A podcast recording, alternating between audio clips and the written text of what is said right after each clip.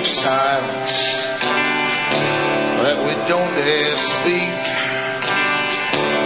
There's a wall between us and a river so deep.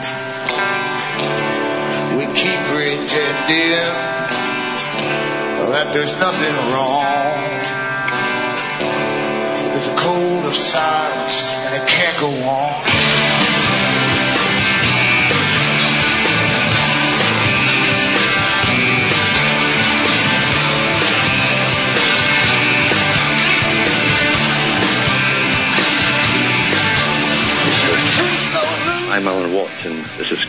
Through the Matrix on October the 29th, 2007.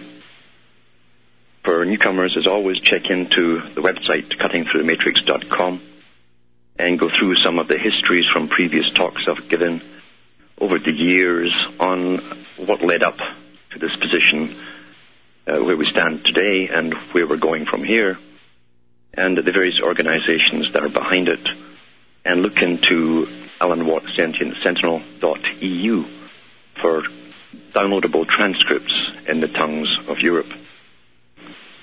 And I don't know how many people in the US and Canada have noticed over this last few days the spraying's been stepped up in the skies there. Even though it's overcast, if you look, you'll even see the lines cutting through the clouds, the straight lines from the jets, because whatever they're spraying is not water vapor. It's coming right through the clouds and leaving these very dark trails, and people are becoming pretty tired or laid back. That's other effect that drugs would have on you. And they're waking up as well with muscle cramps and various muscular problems. That seems to be a side effect of whatever it is that's in the spraying. And personally, I think it's the it's the main objective right now is to get the spraying stopped because if we can't stop what's being sprayed over us and we're breathing in every single day, then there's not much of a chance for any of us for all the rest of the things that are going on. And sure enough, there's lots going on as always, and we're the last to know. That's the way of history.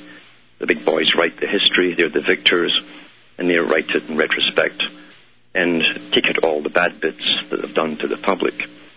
We'll be the last to know too, once we enter into the brave new world of Huxley, and we'll be, told then, of course, what actually happened to the public, and no one will care because you have a new type of human being that won't care much about anything except their, their drug intake and their pleasure.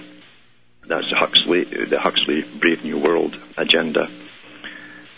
And another thing that's cropped up too is this new bill that went through the House in the U.S. And I believe it was sponsored even or put up there by the Pentagon, or they get, they're taking charge of this particular bill because it was passed. And it's Bill H.R. 1955 called Violent Radicalization and Homegrown Terrorism Prevention Act of 2007. And apparently it went right through the House, no problem at all. It sailed through, they did what they were told, and voted for it. And what they say they want is to go after all talk show hosts who they claim have uh, advocated violence. But the wording is so typically legalistic, you could stretch it like rubber bands. It said here to produce exact quotes showing where the Patriot or Truth Movement broadcasters, as distinct from callers to the show, and those who call themselves patriots but are not directly on the air themselves, have advocated violent radicalization and homegrown terrorism. Now that's wide open. I mean, radicalization is anything outside uh, what becomes normal. And since normal is always changing, uh, then anything can be called radical, even fashion. So your words can be bent whichever way they want. And this is the next step of the war, which is going after people who speak. And that's really what it is. They want only one side of everything to be told to the public. It's worked very well, but not for everyone. We'll be back after these messages.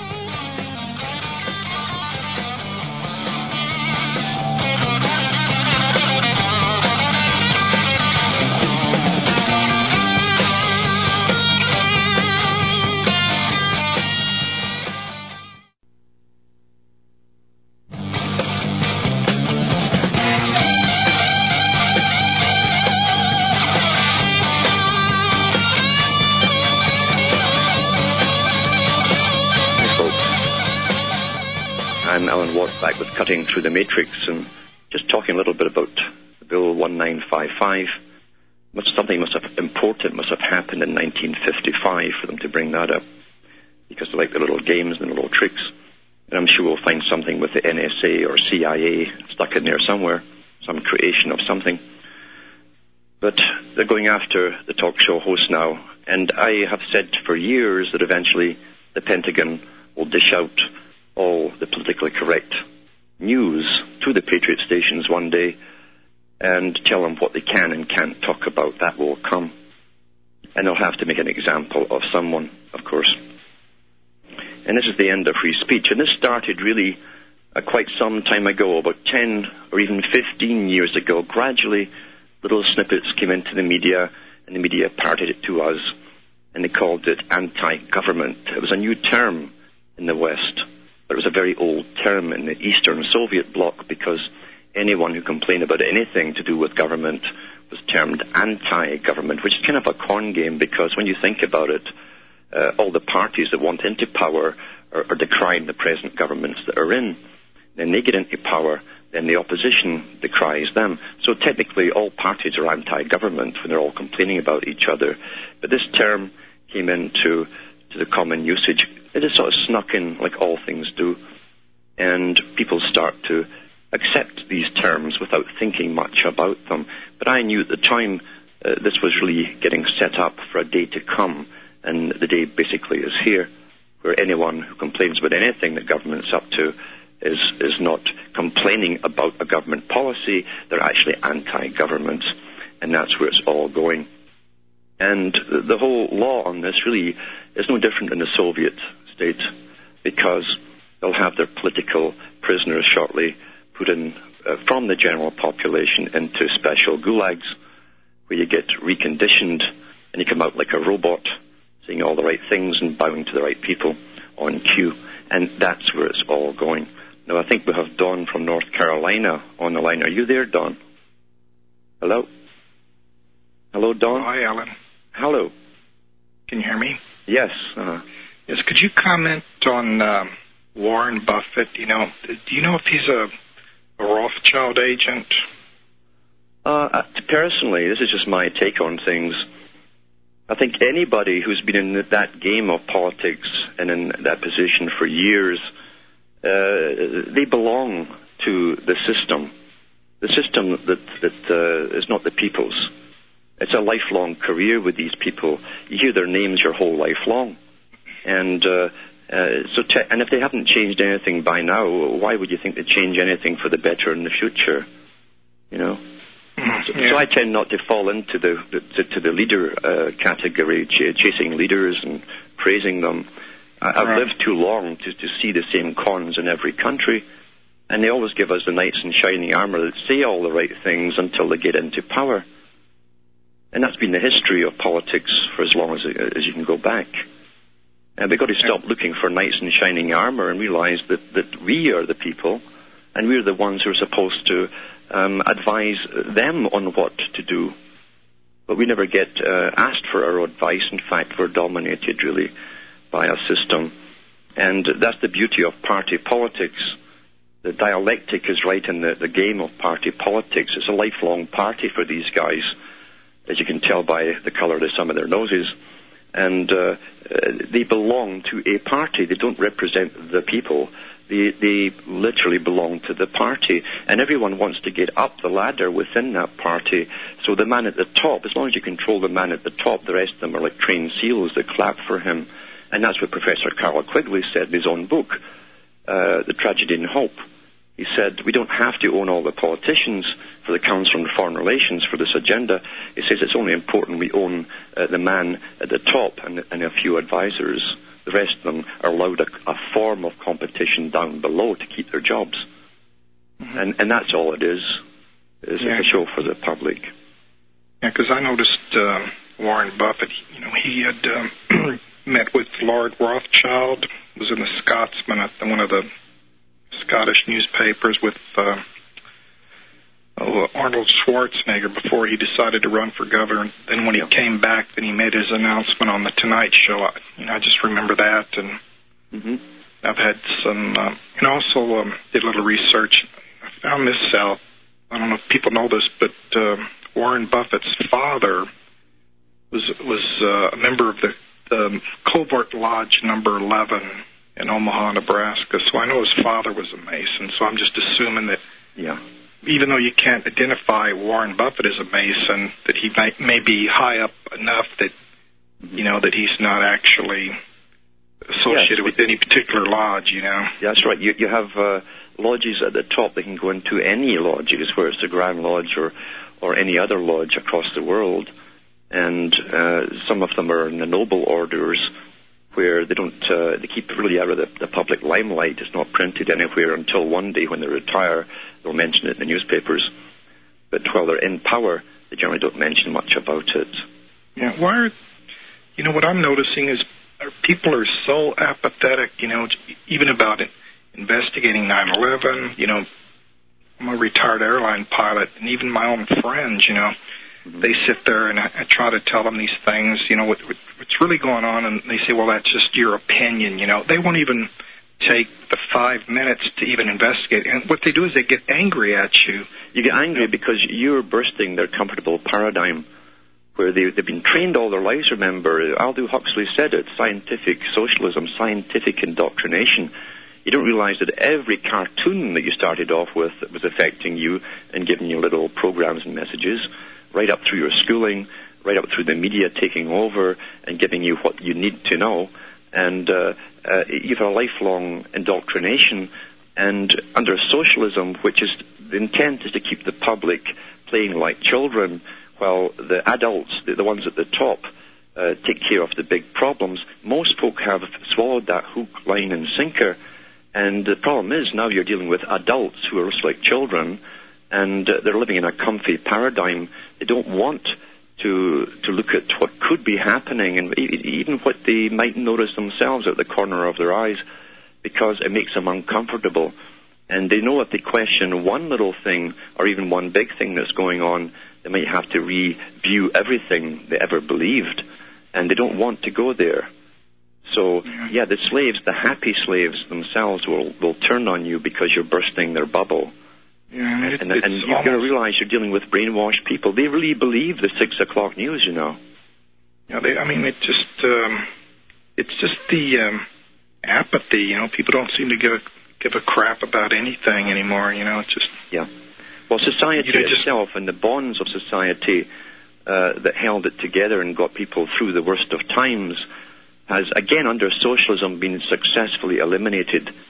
Um, if someone uh, in the family even gets hurt or gets sick, even family members will say, "Well, there's uh, there's welfare, will take care of that," or something. It's always a government agency. They've taken over the roles of families, and and there's no bonding anymore between people and, and so uh, that was part of the whole the whole institution it talked about as early as 1900 the destruction of the family unit and government organizations and NGOs would take over those responsibilities. And when that happens you're basically isolated. Every individual is isolated from every other individual. You live in your little cocoon and you're supposed to play and work and consume until you die and, and not get involved in life and with those around you. Yep. Okay, Alan. Thanks for taking my call. Have Thanks a for calling. good evening. And, and that's what we're seeing today. We- We're seeing uh, a a scientific uh, indoctrination, the, the culmination of it, uh, where people are being taught to be egosyntonic, they call it egocentricity. They're egosyntonic, and they do what's pleasing to them. They avoid any sort of long-term uh, gain uh, that involves pain. They want immediate pleasure.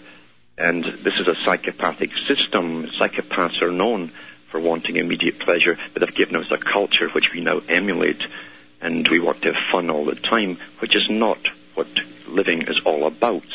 That's a recent idea that we're supposed to be happy all the time. And when they married psychiatry with government a long time ago, they brought the eugenics philosophies into it, and they brought in this idea that you're supposed to be happy uh, seven days a week, 24 hours per day. That's not what makes you grow. Uh, that's not what makes you uh, a full human being. And yet, uh, that's how the, the people now have swallowed it, hook, line, and sinker. They're emulating everything they've been taught. They become what they've been taught. And they don't want to hear bad news. They really don't want any bad news at all. They don't mind people getting killed all over the planet or starving to death somewhere as long as they're not having to see it. It might upset them if it was happening around them. Uh, it definitely upset them if it were ha- happening to them, but they don't want to see it. They want everything nice and clean and tidy and to live in their little bubble where the, the whole world can go away and they can live their own individual lives, retire and go fishing. That's what they've been taught. And while they're doing that, the big boys who've run this world for an awful long time have planned the future. And it's a future with a very different humanity that's going to come out of it, a Huxley, a Huxley type of brave new world. And in fact, I was just reading from uh, an old quote by Julian Huxley from a book that he wrote. Now, Julian Huxley was the brother of Aldous Huxley. The two brothers were the grandsons of Sir, uh, it, was, it, was, Thomas Huxley, who was Darwin's best friend. And uh, Aldous Huxley was a top eugenicist. He became the first uh, general director or director general of UNESCO, the United Nations Educational Society. And the whole idea was set up to create a world system, a world culture, which they'd already planned which one it would be, and how everyone would have to come into the same system. I'll be back with the quote after these messages.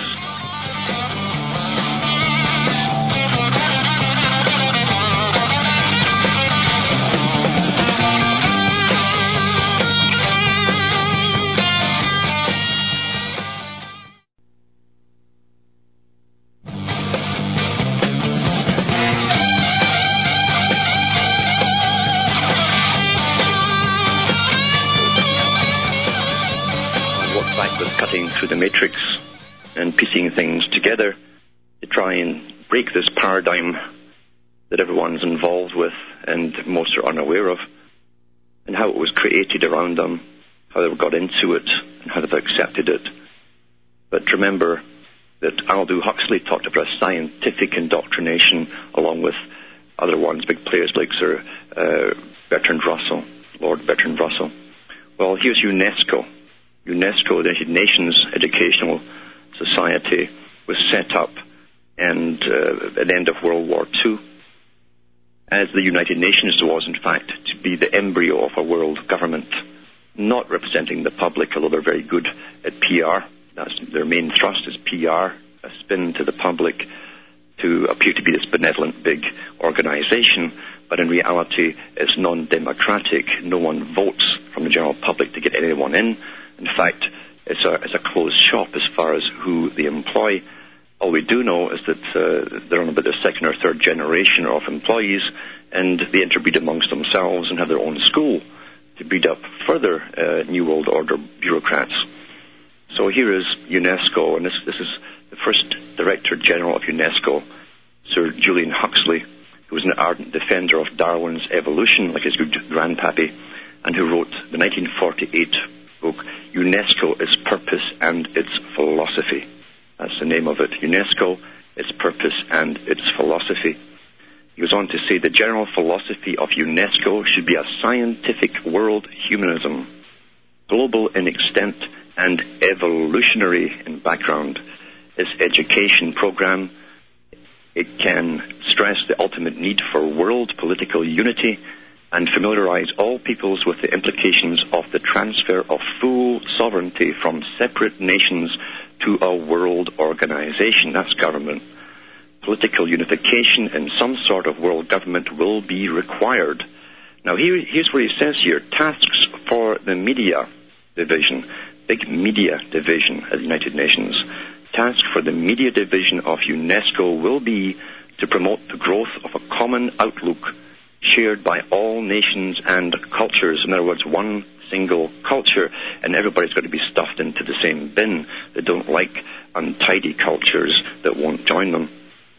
Goes on to say to help the emergence of a single world culture.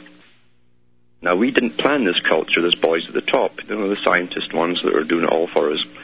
And they've changed it along the route to this final culture, and we've all gone through it. We've seen the changes in our own lives. I'll continue here.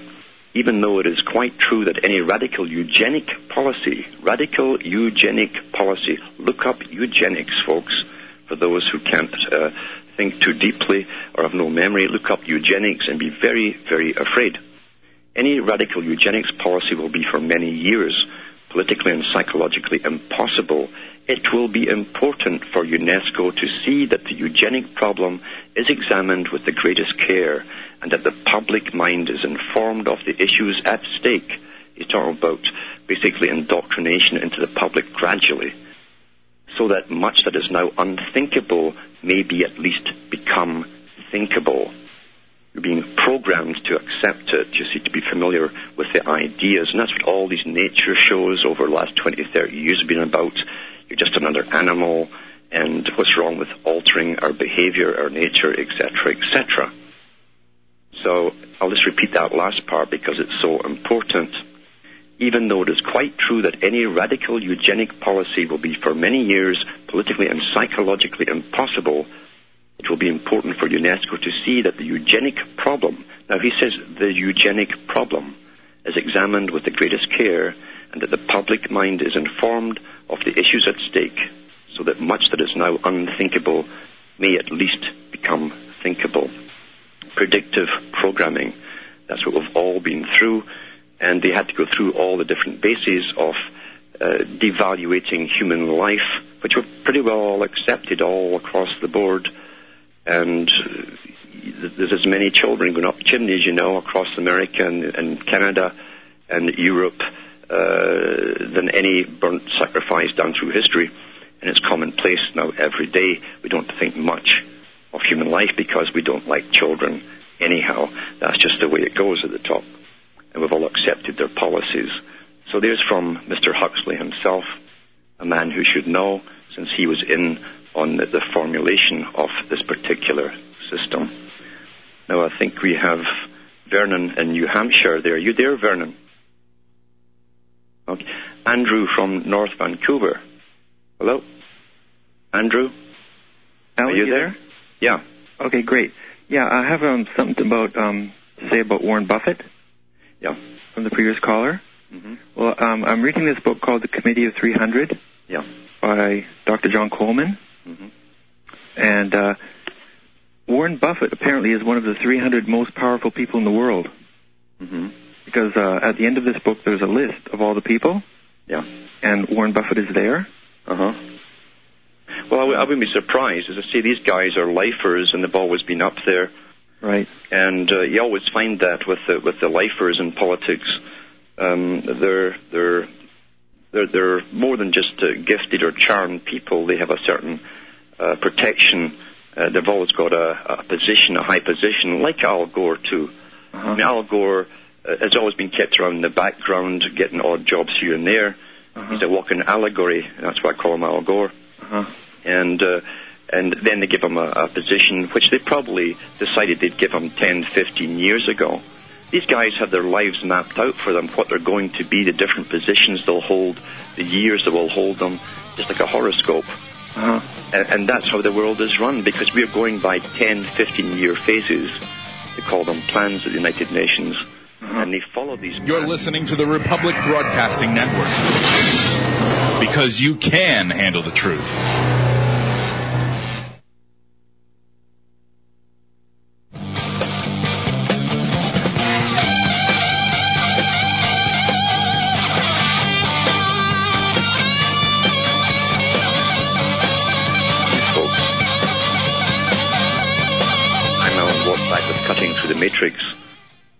And I think we have Maggie from Texas on the line. Are you there, Maggie?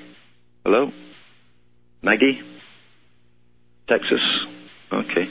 Is Kevin from Texas there? occasionally mention certain popular writers who are uh, actually in the pay of the big boys, as you say, and uh, and are paid uh, to uh, put out certain ideas. And you've mentioned in particular futurist types like Isaac Asimov and Arthur Clarke.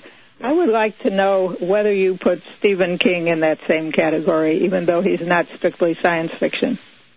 Yeah, I, I would, in fact, because uh, it's kind of like some kinds of poetry. If, if you if you understand the esoteric uh, stuff that you see on, on movies and in, and in books. There's always an, an esoteric undercurrent uh, with rather astounding ideas that, that grip you so well. And this in itself is a science that is taught to people, the study of the subconscious mind and what motivates us. That's why we get gripped by these particular types of writers. They understand that, and it is a science, understanding that as a science, and they're able to put it in, in their books. And they often give you little clues as to what's coming up in the, the near uh, future uh, in the, their books. So I, I put them in the same category. Okay, uh, thank you. I, I kind of suspected that. Yes. And uh, I admire your program very much. Thanks for your information. Thanks for calling. And you, you'll find that with uh, many of these, uh, the big popular writers, there's been some even in Canada that made movies, uh, they brought out uh, books and movies, and and they went right into the, the, the whole thing of sadomasochism, and some of the movies were to do with ho- were kind of horror movies, but and how the body could be literally altered uh, and the mind altered through certain types of pain, uh, coupled with sexual impact, and uh, it's quite amazing this is understood by these particular people. But they actually put movies out about it, mainstream movies, and the public chomp their their peanuts and their their popcorn and blow their bubble gum, and they they don't really see the, the esoteric side of it and how they're being basically mocked and conditioned through the movies as they watch them. And we had a Kevin in Texas too. Are you there? Hello. Okay. Now now Vernon's back from New Hampshire. I think that's the second call. Hello. Yeah. Uh, this is Kevin from Texas. Okay, Kevin. Okay, go ahead. I, I had a little more of a practical question, I guess, in a way. Um, I don't have a computer. I listen to you every chance I get on the radio. Yeah. And and uh, last, I think it was last Friday, um, I heard a man uh, called in and he was speaking to you and he was referring to your book. I did. I had. I didn't know you had written a book. Uh-huh. Is Yeah, that true? Yeah, there's three out there on this particular topic. Okay. Well, what I was wondering is, how can I get a hold of your book? You, you'd have to write to me Okay. and or, or phone me off the air, you know, and uh, um, and uh, actually you could probably hang on for the engineer. I can talk to you then once the next break comes up. But Right, that's uh, what I was really wondering is, is how how can I how can I get your books? Yeah, and uh, well, you'd have to write to me. And do you know someone with a computer because the address is there? Okay, I do. My my son, I don't have a my son does have a computer, and I do know your website, so I guess I could get I could get your address off the website The address is there and an order form too, and an order form. Okay, and it tells you exactly what to do and how much they cost. I've written books previously to this whole side of it, but right now I'm just concentrating on cutting through the matrix. And it's I understand that, but uh, I I'm, I'm uh, I don't have a computer. I really don't plan on getting one, but I can always get to one if I have to. Sure, yeah, yeah, you And, do that. uh, so I was I was wondering when I heard him referring to your book, and actually he was referring to certain pages last week. And uh, and when you all were talking, I was thinking, oh, geez, I gotta I gotta get these books. That's what I need. Yeah, and I, I do go through the, the the occult side of it. I show you some of the coding that's used every day in the newspapers. I show you how to put words together and how the different coding works in the Masonic side of it too, and some of their codes, and how literally they built codes into the English language because the English language, as we know it, is a fairly recent phenomena in the last 500 years. And Yes, Francis Bacon and John Dee uh, talked about creating this language of the future that would be international. They meant for business, and sure enough, English is the international business language used today. So uh, they put together a language, called it English. Before that, they spoke basically an old form of Saxon and German in, in, in England. And uh, this is the language they put coding right into the language and the alphabet too. Yes, sir. I'm, I, well, of course, I'm American, so, you know, but uh, my family's from Scotland, and uh, Yeah. several of the old people, when I was a kid, they still spoke Gaelic. Yes. They used to talk about how English was not a real language. It was it was put together, as I say, and uh, they tried to say there's a lot of French words inserted, and some of them were later on. But uh, really, they put out the English language through Shakespeare and through the King James Bible, and it came through the universities at the time and then proliferated amongst the people until eventually people, by mimicking, uh, about 100 years later, all spoke this, this fairly new language. All the old words, there was thousands of old words that are long gone, uh, are all related to Germanic and Saxon roots. And even Gaelic itself has a lot in common with that too. Uh, similar words, uh, Vassar, etc., for water, and Yes, so, so they were updated the languages because they knew 500 years ago at Queen Elizabeth I's court that they were going to create a world of free trade with one system. And John Dee coined the term that the British Empire uh, based, he said it would be based on free trade with most favored nation status for, for certain countries if they joined 500 years ago. Yes, sir, you're right. And I'm sure you're probably aware of, uh, a lot of people aren't really, but um, if you look in the front of your Bible, whatever Bible you have at home, and if you find out it was printed by the Oxford Press, Yeah. uh, you may have some things to worry about there. Well, even the King James Bible, if you get the Scottish edition, which I have here, uh, it's got the, the tribute given by the printers to King James. And he's called a scion in there. A scion, the royal scion. And he's also called that great sun, capital S-U-N. Yes. And Queen Elizabeth, that preceded him, is called that great occidental star. Yes, sir, you're right. You see, so that the, everything's been tampered with Oh, through the yeah. yeah. And and so I could get the information to get to your books on, on cutting through the matrix. That's right. And that's it's through. Is it spelled completely, or is it the short version? It's a, it's a complete one, yeah. Okay. Well, that's all I really need. I'll be I'll be ordering books from you. Okay, I'll talk to you again. Thank you, sir. And, and that's the reality again of the world we live in. It is a matrix, and uh, it's quite easy when you realize that, that when you keep people busy and you put them through war after war where they're tired out and exhausted and they just want to have children, have families, and, and get on with life, how you can introduce new systems so easily until a generation or two later y- you've turned everything upside down and they think it's all quite natural. You keep them busy, busy, busy.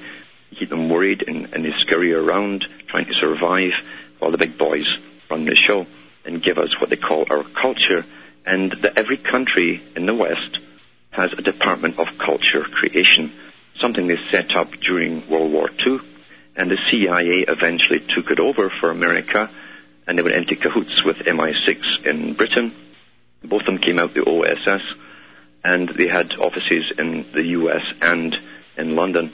And they ran the culture industry that included music, uh, all the visual arts, and uh, even the nihilistic type paintings to show they were more left wing than the left wings could be. Therefore, they wouldn't join communism, they would join all the left wing groups that they set up. That was the idea behind it. So meanwhile, when everyone was out was fighting in the streets, communist versus capitalist, uh, they were all being had because it was the CIA and MI6 that ran the whole culture industry and both sides of it. That's how simple it was. And the media, of course, was all part of it at the top. Now, most of the media, as you know, or the lesser media, simply take their news from routers. I call it routers, not Reuters, because they route the news and everybody else parrots it without a problem. And you have you have a couple of other news services. Personally, I think they're all one and the same to make sure the world gets all the same data or disinformation. And they upgrade us every so often with new data, and we get downloaded and then we parrot it. Just like Zygmunt Brzezinski said, public shortly will be unable to think for themselves or reason for themselves. They'll expect the media to do it for them. And unfortunately, that for most people has occurred. They truly believe the media. The media used to come on at 6 p.m. with the news every evening across the world. Then they changed it to late night, 10 or 11 p.m., because they found that when people are in an almost somnambulistic state, they're tired, then their shields are down, uh, their intellect is switched off, and they're easily programmed because they're under that sleepy hypnotic type translate state. That's why they put it on late at night. You don't criticize what you see, your censor is down, and it goes straight into your, your subconscious, and sure enough, go to work the next day, and you start parroting all this trivia that the media has given you to talk about. That's what the people will have for their conversation. We live in a very complex system, scientifically created a long time ago, well understood. They have departments above governments who run the real show, and Professor Carroll Quigley once again talked about that in his book Tragedy and Hope. He should know he was the historian for the Council on Foreign Relations, and he thought it was a great idea to take over the world and create this single culture. He also thought it was time for the public to know. He thought they wouldn't mind. And maybe he was right. Maybe most of them wouldn't mind, to be honest with you. But he said the same thing. He said that for 50 years, and this was printed in the 1960s, he says for 50 years, the United States has had a parallel government running it. And that's when he went on to say it's not important about the lesser politicians, it's only important that we always put our own man in at the top with a coterie of advisors around them. That has actually happened. So there's, there's 50 years prior to the 1960s, and it's admitted by the official historian for the Council on Foreign Relations, which is only the American branch of the Royal Institute for International Affairs. Every British Commonwealth country has its Department of International Affairs. They're non-governmental organizations. They started off in Britain in the late 1800s, early 1900s, from the Cecil Rhodes Foundation that was chartered, given an official charter by the Crown. The Crown is the aristocracy. And they merged it with the Lord Alfred Milner Group for the round table societies, the debating societies, put them together, and the idea was to push the one system based in London across the whole planet. And if you wonder where Karl Marx came up with his idea of a three trading block planet in the 1800s, it was from the same uh, predecessors that formed these societies. They all knew the agenda in the 1800s. They would turn the world into three main trading blocks with a, a united Europe to lead off the show, followed by united Americas, and then followed by the Pacific Rim area and region. That's come to pass in their own lifetime. It's underway right now for the rest of the, the, the two main continents. And the public have no input in it whatsoever. And it's never mentioned at general election times either. They always bring you back to the basics, welfare, healthcare, pensions, and so on. That's what they keep you focused on. But they never bring up the fact that you're losing your sovereignty, and yet that's what the United Nations was set up to do in the first place.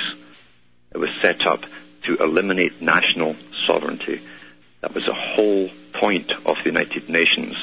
Its precursor, the baby that started it all, was the League of Nations, and even in its mandate, they published the same thing. H.G. Wells wrote about it. He says, technically, this is the end of national sovereignty with the League of Nations because the, the, politicians are bypassed with bureaucratic officials who can now go right across to any country and talk to their counterparts in other nations. So it was to bypass politics altogether. That was the purpose of it. However, it was reinforced with the, the Royal Institute for International Affairs taking over. Most of the big media characters you'll ever hear of or see uh, are, are members of the Council on Foreign Relations, or in Britain, the Royal Institute for International Affairs. In Canada, it's the Canadian Institute for International Affairs.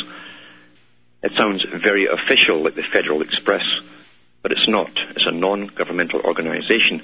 And if you read any of their books that they publish from these meetings, and they do publish two sets, one for their members and one for the public if you want to, it states right on the, the front cover or the second page, it'll tell you this is a private, non-political organization. They're telling the truth. They're non-political. To the average person, you'll think that everything they talk about is politics, but it's not. They talk about an agenda as opposed to the bickering of politics. They follow an agenda. That's what it's all about. An agenda is simply a plan. And they make the plan happen. Their job is to put it into your mind through predictive programming, through media, through repetition, which is the best tool of all, and even through the, the various dramas that you see, the movies that you see, you're actually being programmed with new ideas of things that will come to pass in your own lifetime. And you'll accept them just like the characters in the movie accept those particular situations without thinking. We live in a, a very multi-dimensional world indeed. Now another thing I was going to talk about was the water grab. Now the, the food grab is almost over in the world. And I don't know if people realize that. That even when I was small and I saw the big companies come out like Heinz and Campbell's and so on, uh, giving you the fast foods for, for the home, the tinned foods, which made us much more, more unhealthy. I wondered at the time how, how people could even arise and have so much wealth they could, they could start these businesses off and churn all of those cans out into this world and have everybody using them so easily and quickly. And they denatured the food, there's no doubt about it. The children uh, in my time were less active and energetic than the children a generation prior to that. But they've been taking over the food supply for a long time. In all wars, you go for the food. Ancient times they did it. You stopped the food going into cities when you besieged them. You cut off the water supply. That's what you did, food and water. Very basic. Well, you find that now they're going after the water supply. We know that the food's under the five big agri businesses, as they call them, Archer Daniel Midlands, Monsanto, and all the rest of them. And Archer Daniels Midlands is ADM, which is Adam. Adam is the man of the earth. They take over the, the earth. You see the food. They love these little jokes. But here's the water, and this is from, I'll talk about it after the following messages.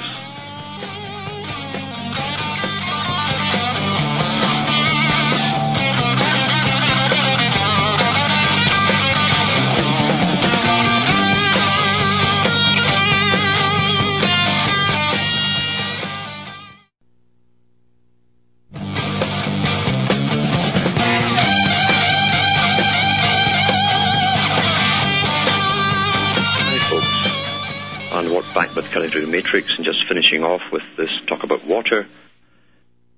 For those who have a memory, and unfortunately people's memories are fading fast and more quickly than ever before, we saw uh, the beginning of the water takeover with the various watershed acts, they called them, about four or five years ago, as they came around different states and areas and provinces in Canada and tried to convince the public of how the government would have to take over everything that was a watershed. Now, the watershed is anywhere where it's ever rained. Basically, they've redefined it now, so the whole world is a, a watershed. And this is from Golden, Colorado. It says here, legislation quietly moving forward in the U.S. Congress would expand the federal government's control over U.S. waters to such an extent that even periodically wet grounds would come under feudal hegemony, a group of business leaders is warning. The bill represents one of the most expansive power grabs by the federal government over state and local con- uh, control in memory to Jim, Jim Sims, President and CEO of the Western Business Roundtable. The extent to which this bill puts states and their water resources under the thumb of the federal government is simply astounding.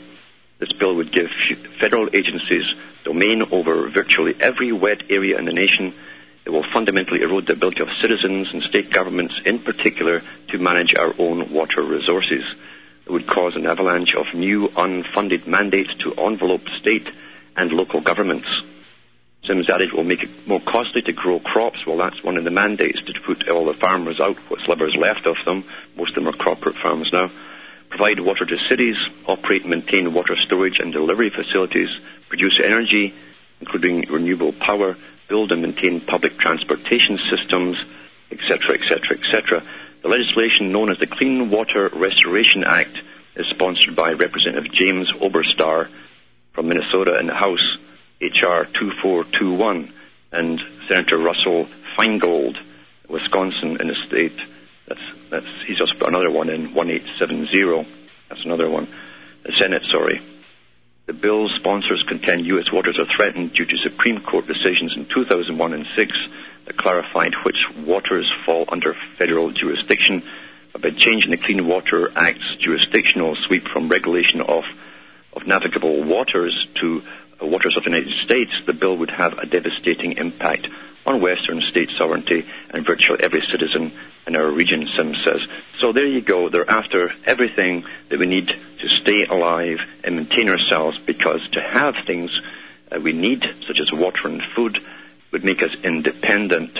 And this whole world under this system is interdependence, that big buzzword from the United Nations and put out by Margaret Thatcher and parroted by every leading politician since. Interdependence means you're not independent anymore. As a citizen, as a single person, as as a nation uh, or, a, or a country, it's it's the same thing. Taking away your independence and ability to live and maintain yourself. One day it will be anti-social to grow a garden and feed yourself. That will come. You're supposed to be interdependent. You're taking work away from others by growing your own food. And if you think I'm kidding, look at what they created in China. It's called social approval and social disapproval, promulgated to the citizens who now mimic what they've been taught. For myself and Hamish up in Ontario, Canada, it's good night, and may your God or your gods go with you.